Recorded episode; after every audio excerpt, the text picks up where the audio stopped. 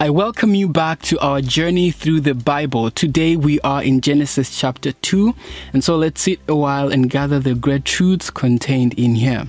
Our verse of interest is Genesis chapter 2, verse 2, and I will read verse 1, 2, 3 for context. It reads, Thus the heavens and the earth were finished, and all the host of them. And on the seventh day, God ended his work which he had made, and he rested on the seventh day from all his work which he had made. And God blessed the seventh day and sanctified it, because that in it he had rested from all his work which he created and made. These three verses are an unbroken continuation of the creation story. In fact, verses were only introduced in the Bible later for reference and convenience. And so here we see that God created the heavens and the earth in six literal days. Now, consider this, friend. If God created galaxies and solar systems, light, moon, and stars in six days, can He not create something amazing for you in just a week? Can He not change your life in days?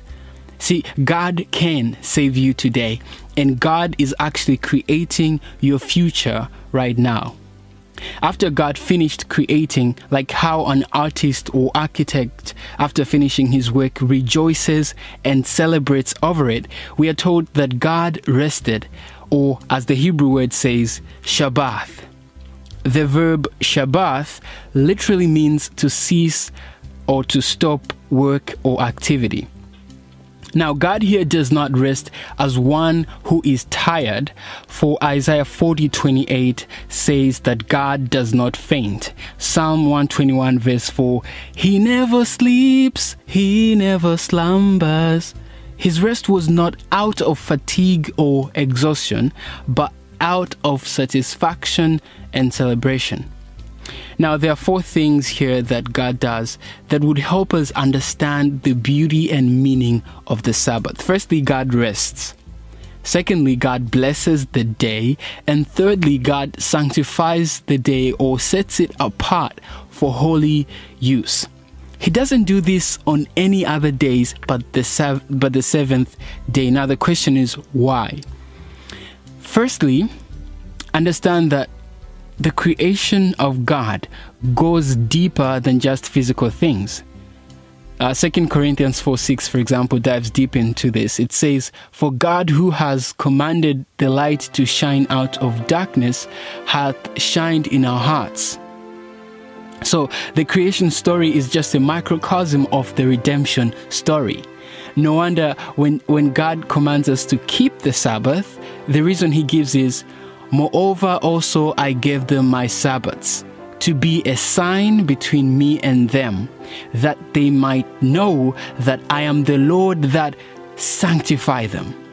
Sanctify, there comes again, set aside for holy use, clean, save, heal, rebuild, and restore. The Sabbath is there to remind us that God is the ultimate creator of physical and spiritual life when God commands us in the Ten Commandments, Exodus 20, verse 8, remember the Sabbath day to keep it holy.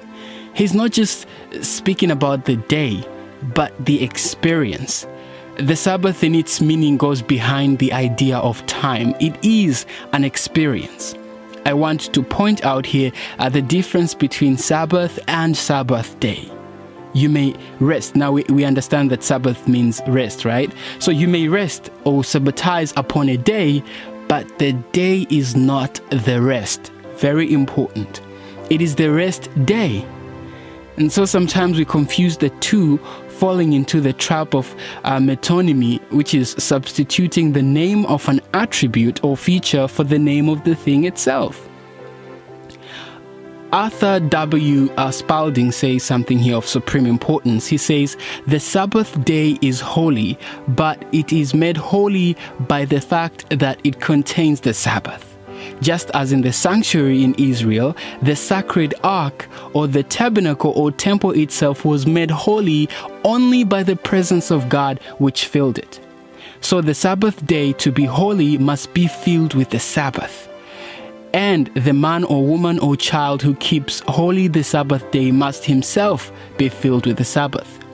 To have the day without the Sabbath is not to keep holy the Sabbath day, even though it may be correctly numbered.